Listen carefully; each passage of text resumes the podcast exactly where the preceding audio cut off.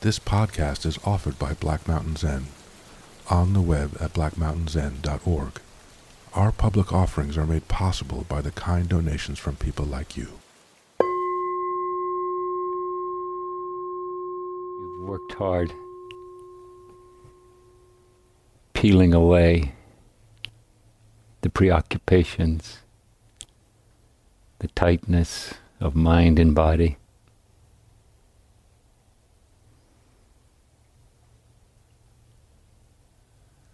The urgency of your to do list. Um,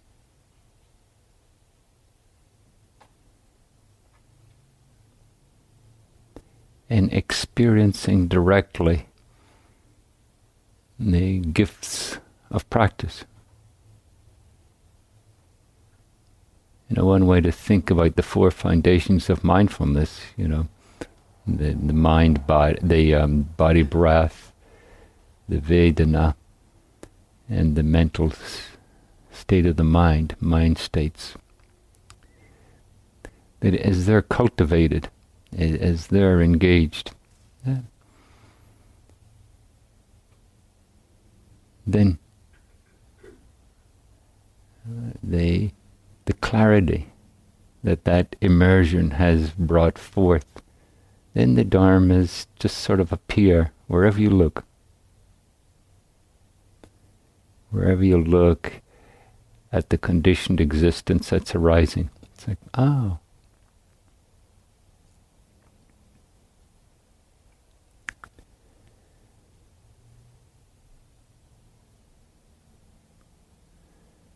And that looking, that attending, um, is a beautiful thing.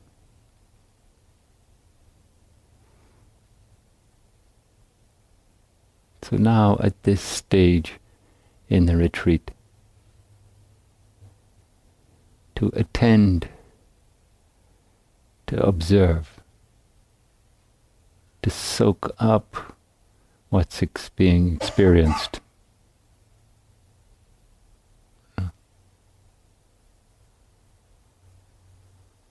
Seeing more of the, of the subtle movements of particular mental states.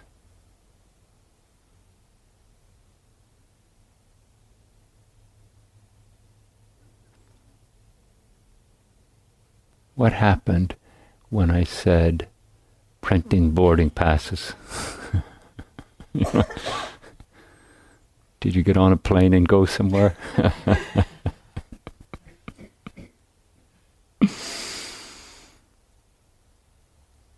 Begin the routine of closing or winding down. Yeah.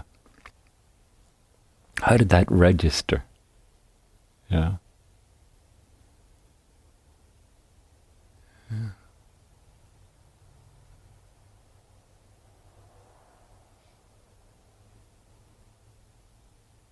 And, as we head towards transition, you know, do you reach forward and try to get there a little sooner, or bring it here so you can start to relate to it already?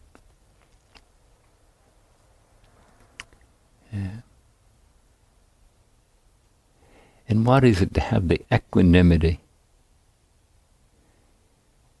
the poise, the balance, the clarity?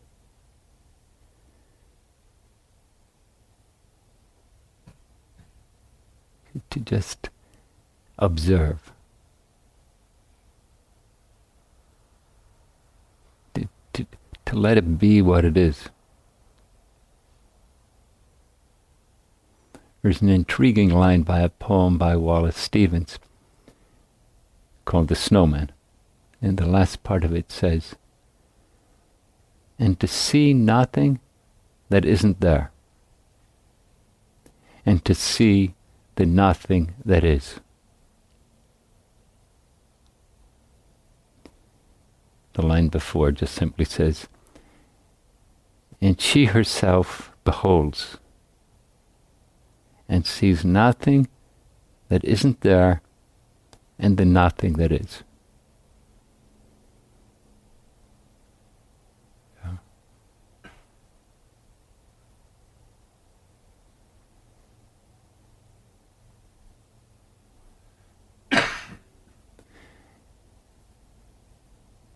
Maybe we conjure up the thought of getting on a plane, of going somewhere. Uh, but there is no plane. There is no going. There's just the momentary creation. Maybe even an image. Maybe um, an associated feeling. Or maybe at this point in retreat, you, you can even attend to how the body responds to that image, that notion.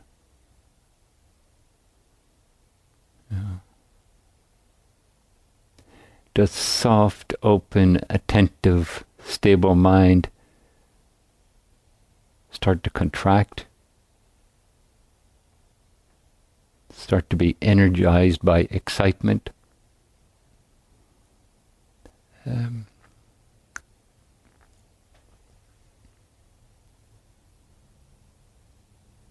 the clarity of seeing that. Mm.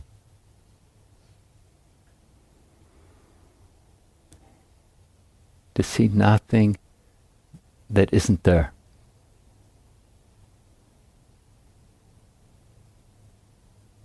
And to see the nothing that is. That is, as we engage that, as we experience it, as we see it, um, it's momentary. Not to say it isn't consequential but it's momentary.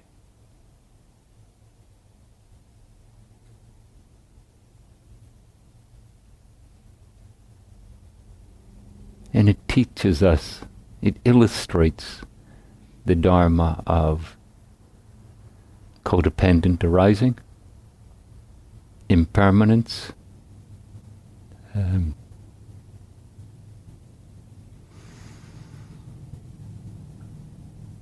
the flickering energies that create our life are that they flicker, you know. This, as we go through retreat, we start to undo the fixedness of our world.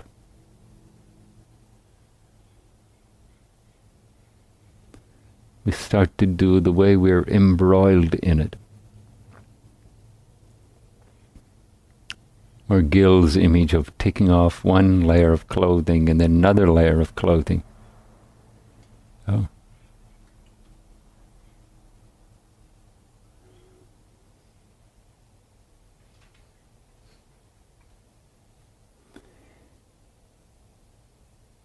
And then at this point, to be able to see, well, what layer of clothing do I put on?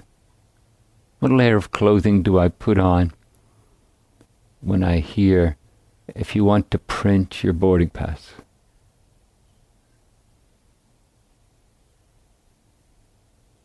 Maybe you thought, yes, I'll go and have my boarding pass printed. Wait a minute, I'm just going to Palo Alto.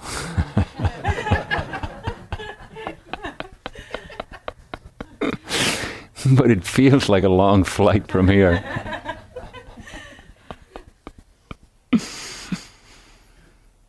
mm.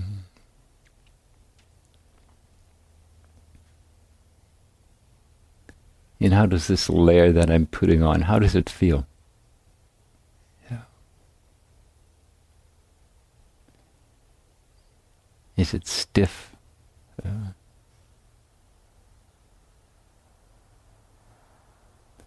We've been exploring all week the intimate yoga of releasing breath, releasing body, and releasing mind.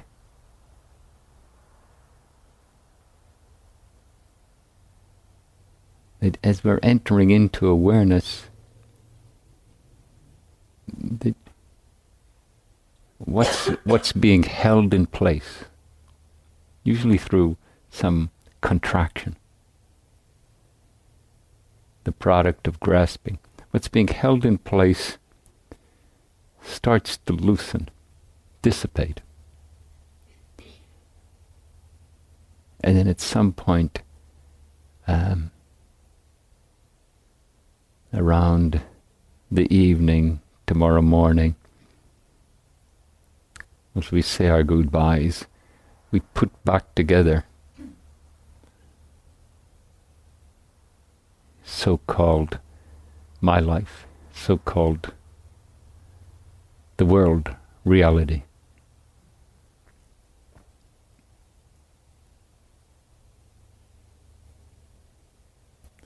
And can we watch that assembly?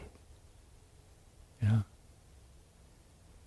Can we see it take place? Can we start to notice the significant characteristics?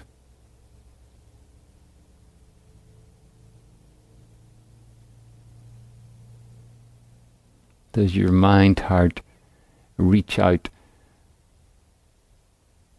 for what will bring um, satisfaction, enjoyment, contentment? Does it reach out for what to worry about? Oh, I've got to do that. Hmm.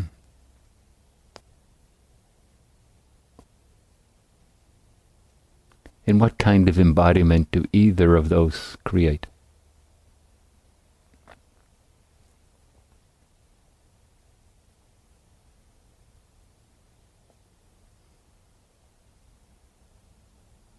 It's a marvelous teaching.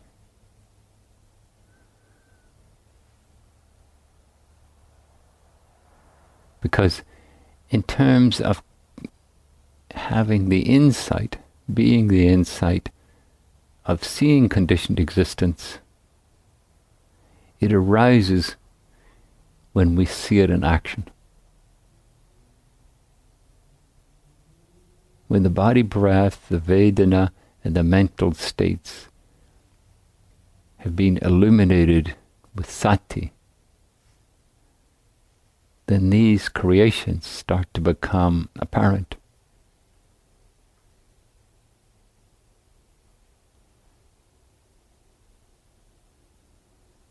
And the equanimity to stay upright, to stay in a state of balance that can attend and observe. Many years ago, there was a scientific study done. They, they created a biosphere. They wanted to look at aspects of ecology. So they created a biosphere and they put all sorts of plants within it. And they put some trees in it. And a very interesting uh, consequence became apparent. Inside the biosphere, there was no wind. So the trees couldn't hold themselves up. Somewhere in the process of having to withstand the winds, the, the trees developed a resilience, a strength. Oh. Um, this is a quality of equanimity. That, that balance is not rigid. It, it, it has within it a responsiveness uh, to the winds of life. In Japan, there's a little called a little doll called Daruma doll. It, it's a shorthand uh, term for Bodhidharma in Daruma. And then it's one of those little dolls that has a large weighted base. So if you push it, it bounces back up, you know. And the reason it's associated with Bodhidharma, the finder of Zen, is, is that this resilience is one of the essential characteristics of the way of practicing. You know? And if we think of that, and then we think that right in nature we see that that resilience is a product of being blown around by the winds of life.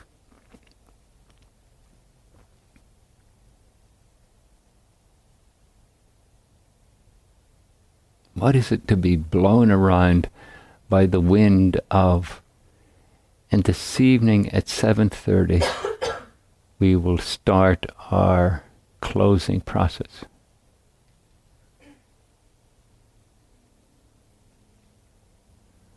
Does your mind leap into mental arithmetic? Okay, that's so many hours and then so many hours and then freedom.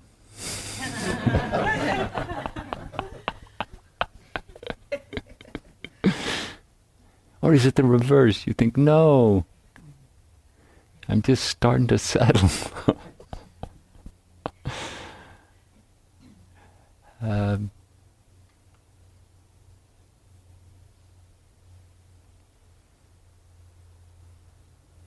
so, not to relate to the winds that arise, the thoughts, the anticipations, you know, the mental states as somehow contaminants, you know, that are dispelling the purity of your retreat mind.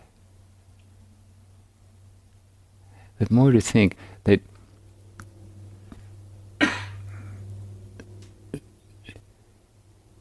you know, retreat creates as best it can an environment for sati to flourish.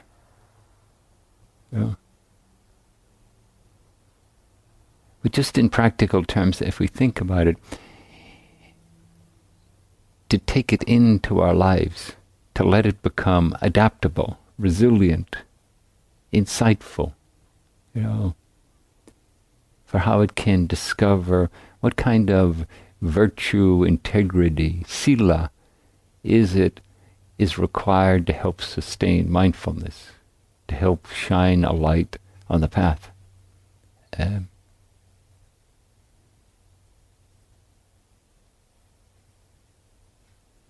meeting these winds that arise.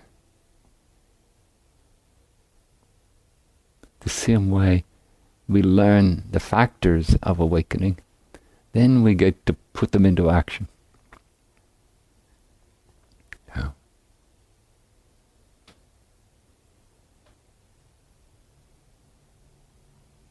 Maybe you were sitting and thinking, oh, finally, my chest is releasing and moving freely with the breath.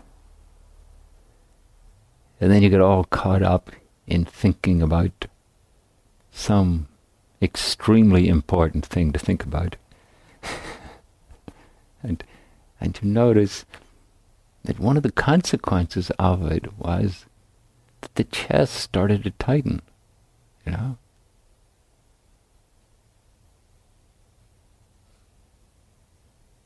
This isn't a great failure.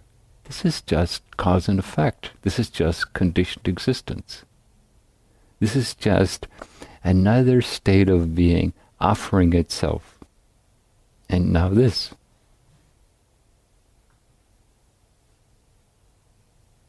Now that you've noticed, can you contact and experience it.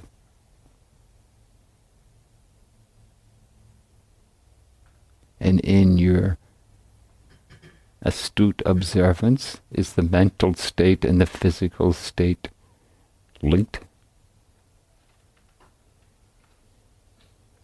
And as you attend to the breath and the body,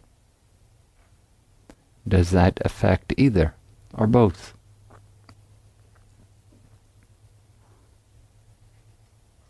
as the body starts to soften, does the mind start to soften? No.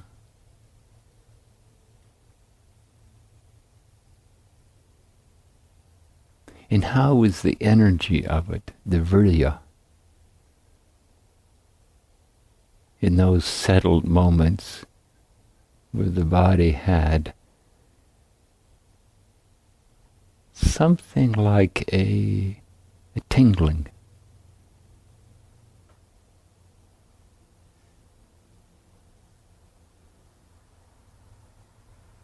That correlated with presence, with concentration in the moment.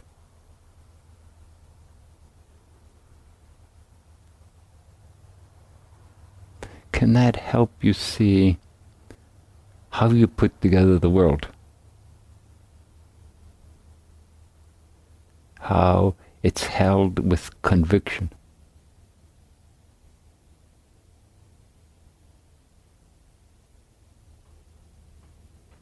And as it comes together, what are the accompaniments? You know? Is there desire? Is there aversion?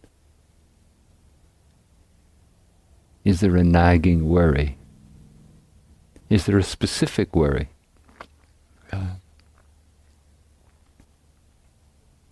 can we see what's happening so thoroughly that we can engage it in now, that it can be part of what's happening here. Hmm.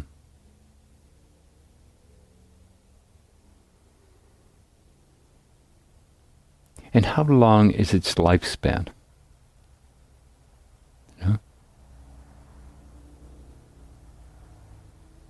Does it last for a period of meditation? And does it fade with the exhale?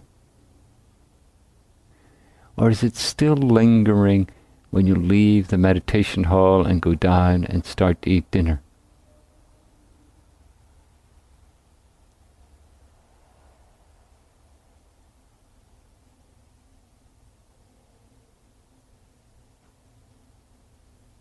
Yes, the mind of retreat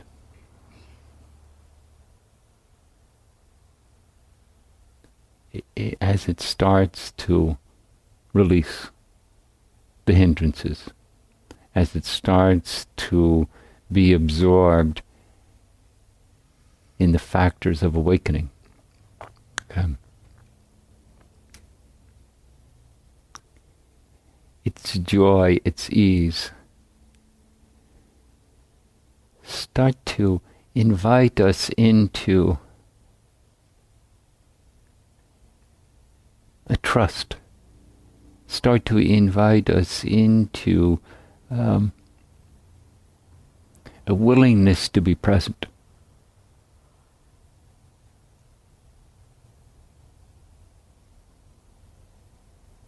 But there's a marvelous, utterly practical, resilient teaching that comes as we let that presence engage what arises. Not that, you know, not that retreat in itself doesn't have its own internal complexities and challenges. But now we're adding to that the world according to me.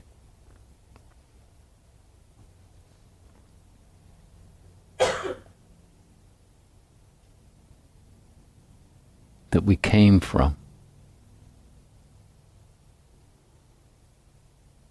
And now we have this marvelous opportunity, as Gil would say, to shine a flashlight on it. And maybe for more than a second.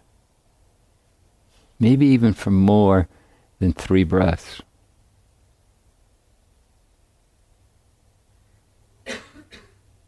Maybe we can sit and watch some anticipation rattle around.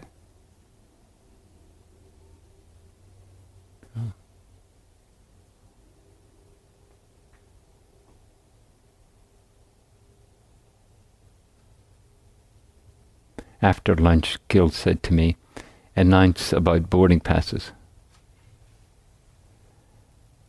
And I had these associated thoughts about boarding passes,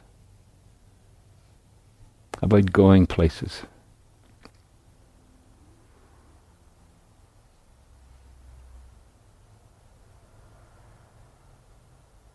But I'm not going anywhere. But the thought of having a boarding pass was appealing. I wonder if I can go and just ask for one.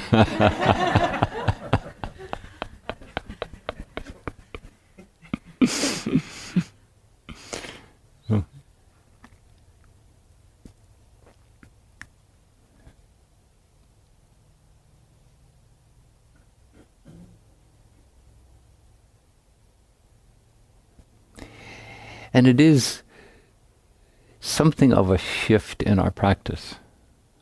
Um, I think of it as a reckless and shameless shift. Um,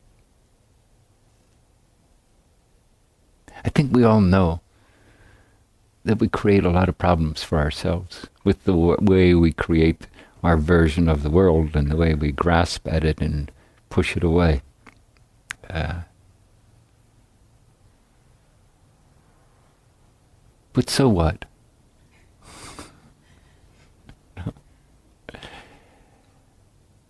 How wonderful to see it appear. How wonderful to see um, what's associated with what.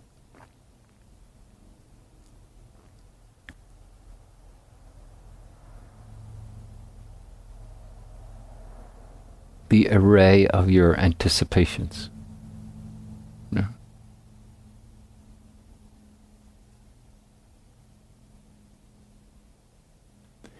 Maybe as you pull forward something to worry about or something to struggle with, um, you can notice the intensity of it.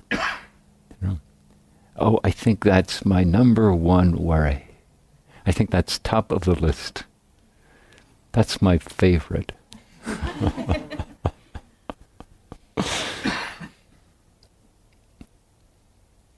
and you can watch how much energy flows into it. Yeah. And does the inner dialogue intensify?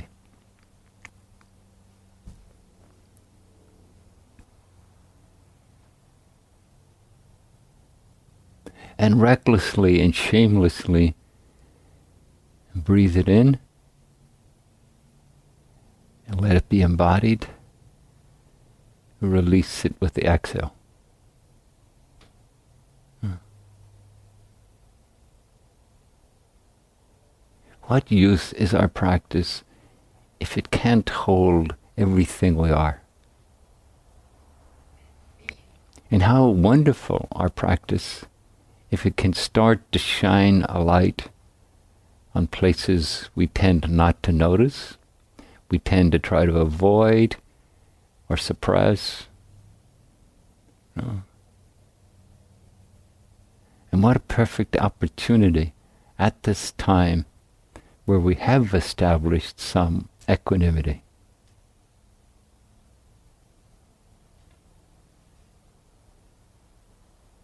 We have established some tranquility and joy, we have established some samadhi, the pa- capacity for continuous contact. Yeah.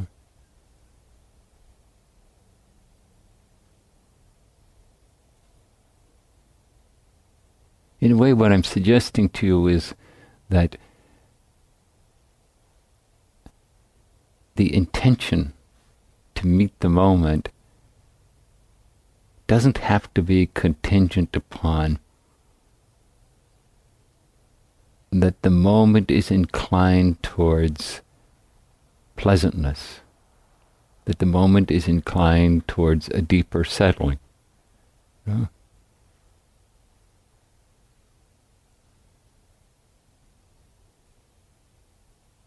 In a way, we can say equanimity is not making a problem of having a problem. oh, that's what's coming up. You know. Usually, in, in, in our more usual states of consciousness, the associated contraction, the, the associated distress, the associated aversion, uh, the associated uh, agitation and reactiveness that tend to dissipate our mindfulness.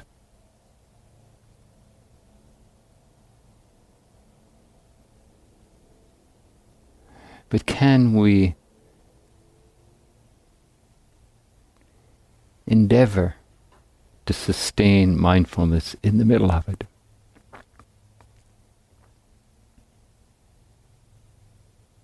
It's a reckless and shameless activity. It's reckless. Who the heck knows what's going to happen if I just open up to that? And it's shameless because when we start to look carefully at what comes up for us, especially as we start to rebuild the world according to me, the range of stuff we come up with is amazing. You know?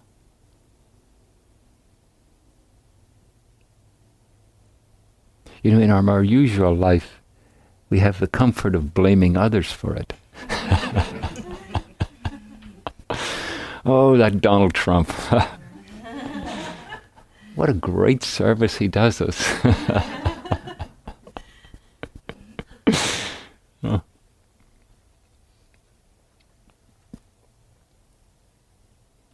But sitting on your cushion here, you know, I was like, nope, it's all yours. that person's not in the room. you are not in that situation. You're here. Yeah.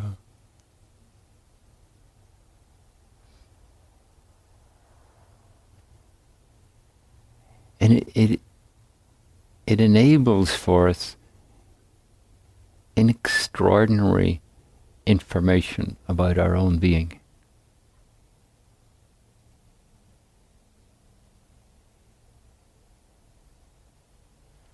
and to remind ourselves that sati, mindfulness, awareness,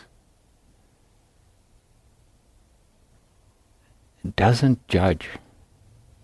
You know? It doesn't fix. Know? That the admonition is watch it arise, watch how it is, watch how it fall away.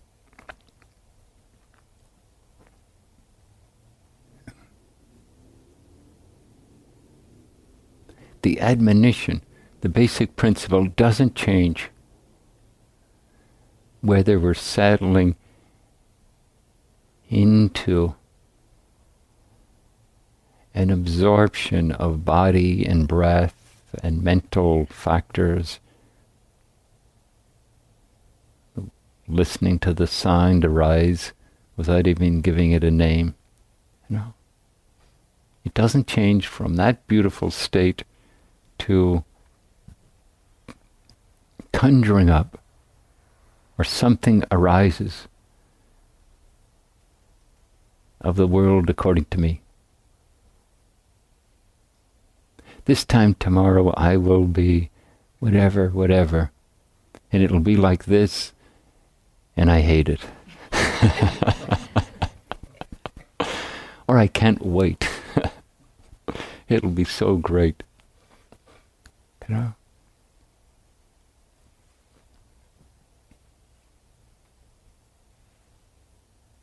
That problem I have with that person, you know? They're not here. Only your version of them. That apparently you close, hold close to your heart because it stirs up a lot of feelings. Yeah.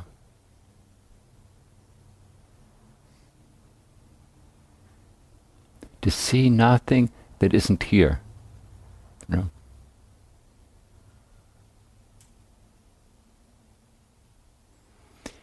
Another way to express that is to acknowledge what is here,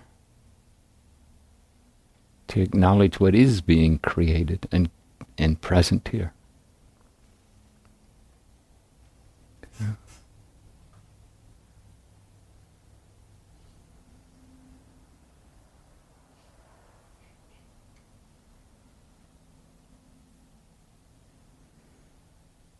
And and there's something in our um, you know in a way what i'm trying to say is if we approach this period of transition with a certain attitude you know it can teach us so much.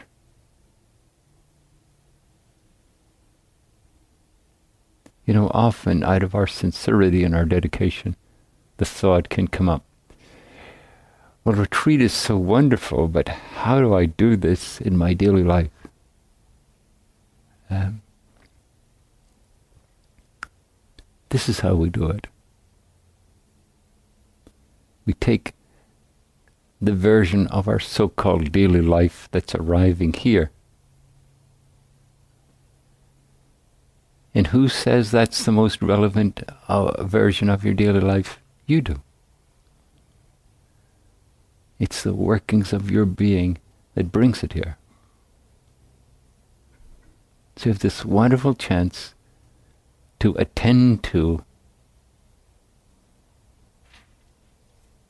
what's relevant, provocative, important for you.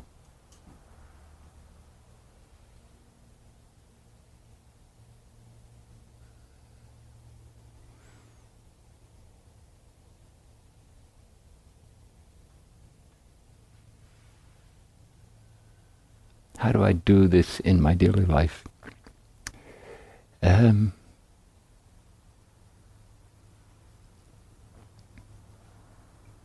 we bring it here, we let it teach us, and then there are other practical things. Um,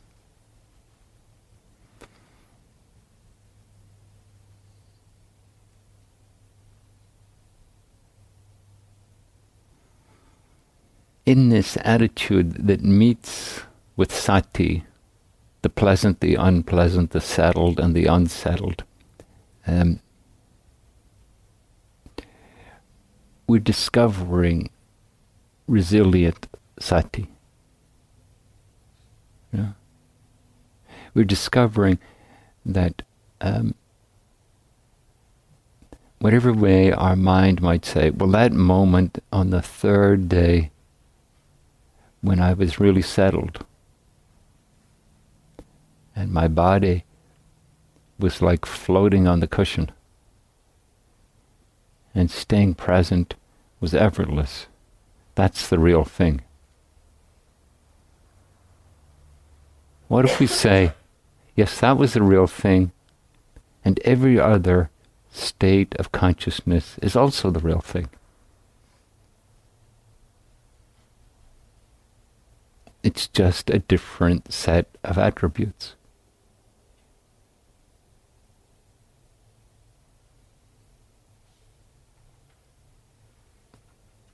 And I would suggest to you, if we don't do that, how will our practice include all of what we are? How will our practice include all of the ways life unfolds within and without?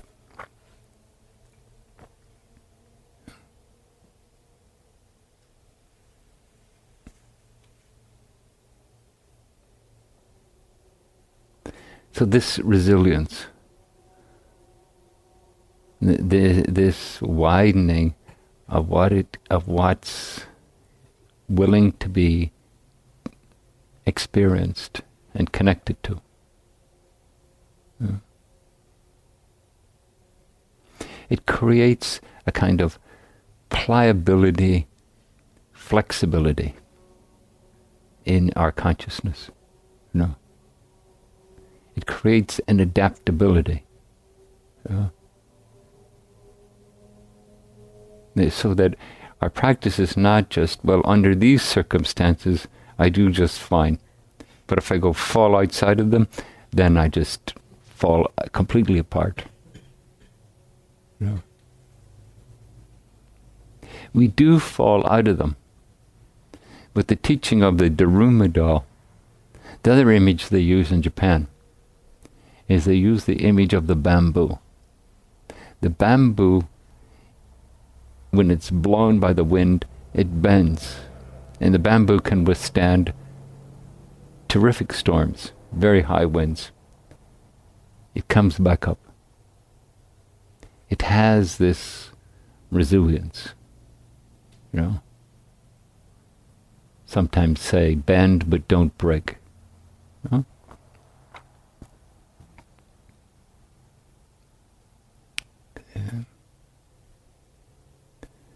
The function of the reckless, shameless practice that um,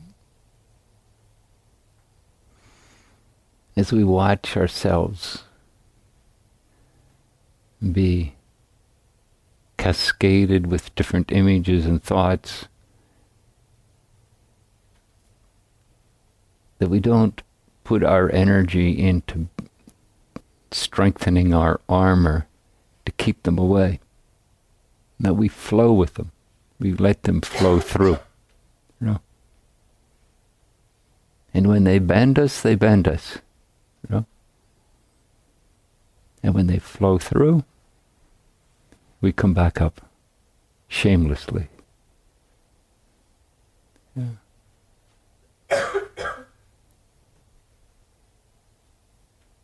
And there's something in the mind that that helps to establish. A, re- a resilience that can indeed experience the unpleasant, the challenging, the difficult, psychologically, emotionally, situationally. Yeah. We face all that and we come back to presence. Doesn't mean we're immune to it. Doesn't mean we've learned how to like put up some Buddha force field and not feel anything. Quite the opposite.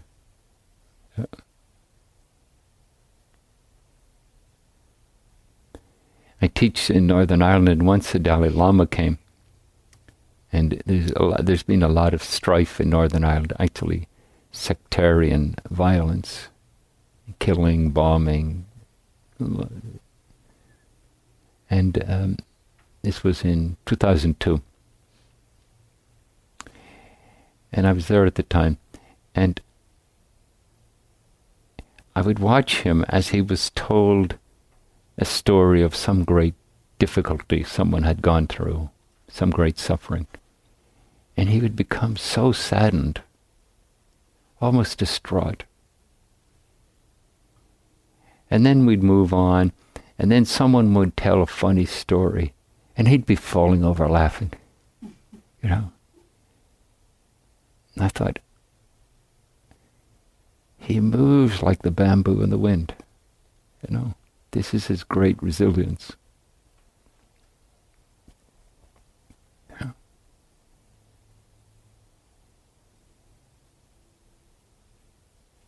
He'd move from place to place, experience to experience.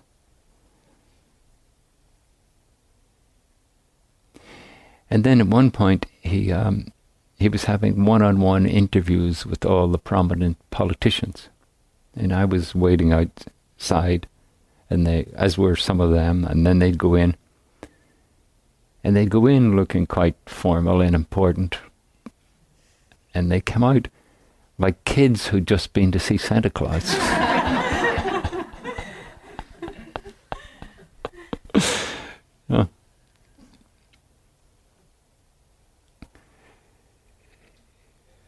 But when you listened and watched the Dalai Lama carefully, he was extraordinarily ordinary.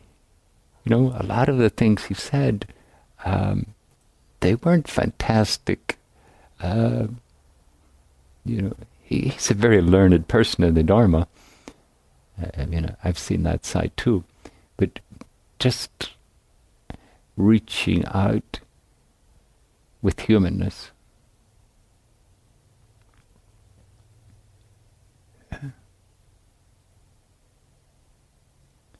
Can we reach out into our lives with humanness? Yeah.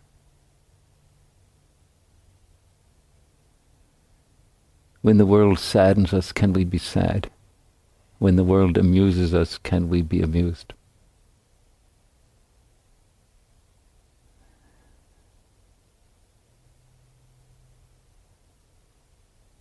And maybe an even greater challenge. Can we just meet each one, each person?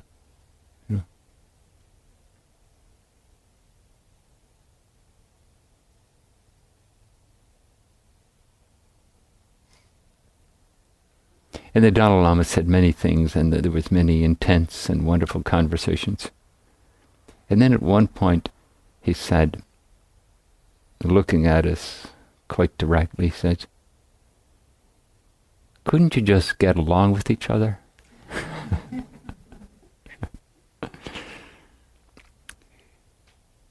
good, good, that wonderful, simple, direct teaching. You know, couldn't you just get along with yourself?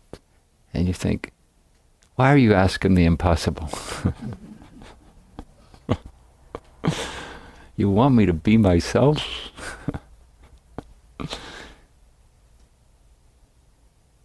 but we've rehearsed and enacted our animosities so intensely and dedicatedly.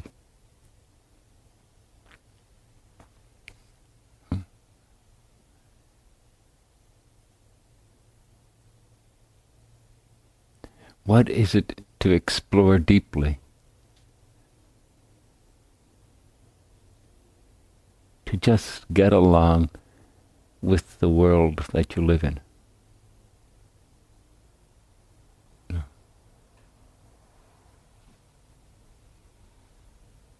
And I don't mean that question in some profound, intricate, intellectual way.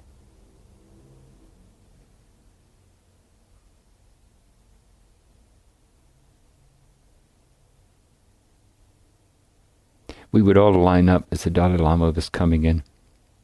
And the Dalai Lama in the 80s stayed at one of our centers for a month. It's hard to believe that there was a time when the Dalai Lama wasn't famous, but there was. And he got to know the ins and outs of uh, the Zen way. And when you're a teacher, you have a little uh, cloth thing that you wear around your neck. And if you're a teacher, it's brown, you know. And I had one. And so I'd be standing in line with everyone else, and as he would walk past, he would elbow me and say, Zen teacher.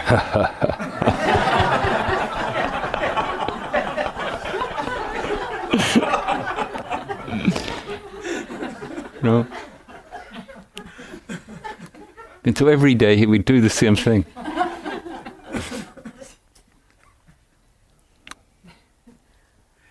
you know.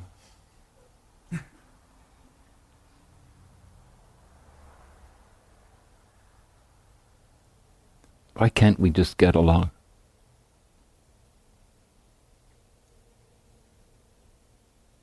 No.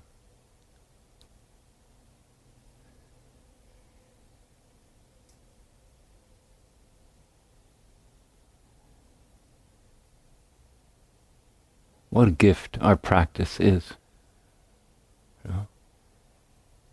What a treasure it holds out and says, Here, this is who you've always been. Would you like to receive it? Um,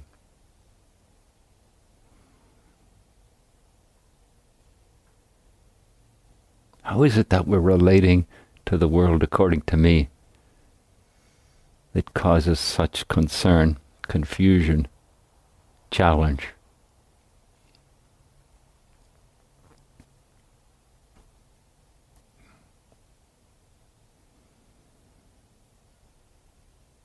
Investigation. How do we meet it with um, a continuing application, effort, energy, virya.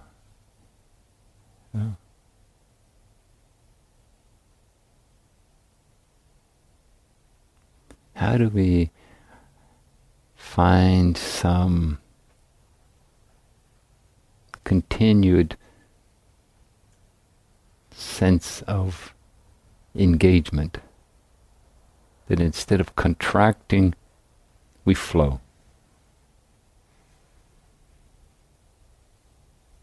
That we appreciate. That joy and tranquility are somewhere in there. Like, think of the things that you do, that you flow with them. You can even be working hard and be tired, but in the flow, it's almost more like play, you know, in contrast to the things you grit your teeth and push against that exhaust you. Have you looking at the clock asking, is this over yet?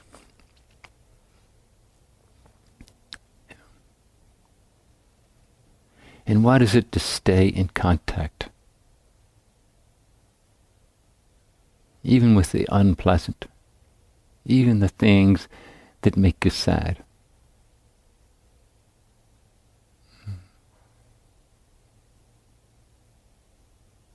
And the world is filled with such things.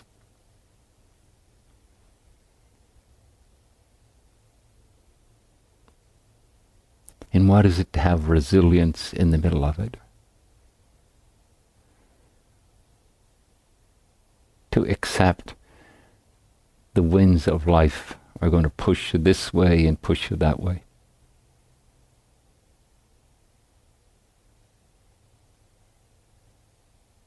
You may try to escape them, suppress them, avoid them.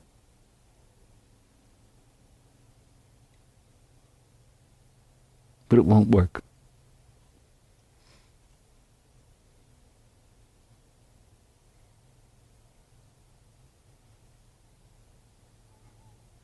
This is the way of the seven factors. This is the uh, the great gift the Dharma has given us. Yeah.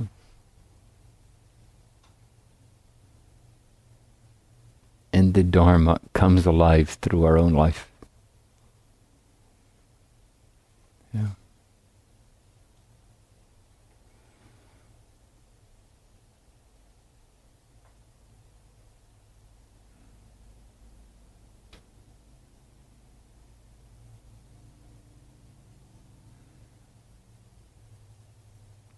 Thank you.